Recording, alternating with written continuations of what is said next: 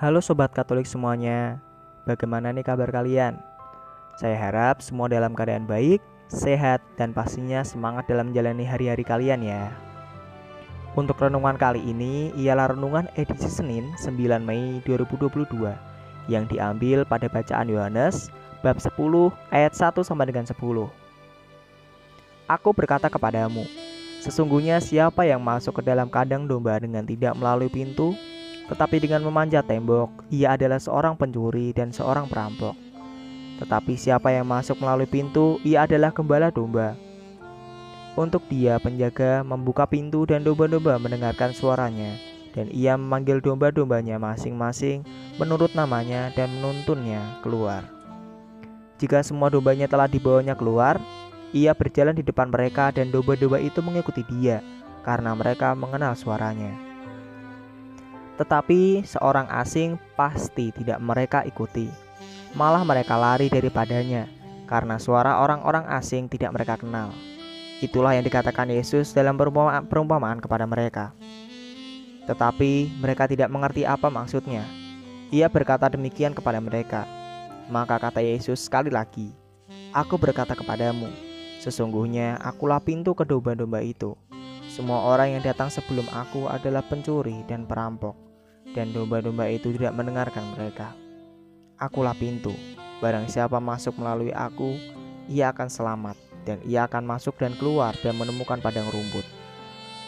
Pencuri datang hanya untuk mencuri dan membunuh dan membinasakan. Aku datang supaya mereka mempunyai hidup dan mempunyainya dalam segala kelimpahan. Demikianlah Injil Tuhan. Terpujilah Kristus. Pada renungan kali ini, Yesus menyatakan dirinya, "Akulah pintu." Maka secara sederhana dapatlah kita katakan bahwa pintu adalah akses masuk dan keluar. Sebagaimana dikatakan Yesus pada ayat 9, "Akulah pintu, barang siapa masuk melalui aku, ia akan selamat dan ia akan masuk dan keluar dan menemukan padang rumput." Yesus adalah akses akses masuk satu-satunya untuk memasuki kerajaan Allah. Pintu untuk kita memasuki perlindungannya Sekalipun di sekeliling kita ada banyak ancaman, namun kehadiran Tuhan menjaga kita dari kuasa kematian dan kuasa-kuasa yang membuat kita jauh dari Tuhan. Gambaran yang diungkapkan Yesus tentang dirinya sebagai pintu adalah untuk menjelaskan identitas kita seperti domba yang digembalakan Tuhan. Bahwa kehadiran Yesus di tengah-tengah kehidupan kita menjadi pintu yang membuka bagi kita akses batas dan juga akses koneksi. Sehingga firman Tuhan ingin mengajarkan pada kita bahwa sebagai seorang yang telah ditebus oleh Yesus Kristus, kita adalah umat kepunyaannya, domba-domba milik kepunyaannya. Kita memiliki identitas sebagai umat kepunyaan Tuhan yang akan tetap setia pada tuntunannya dan mendengarkan suaranya.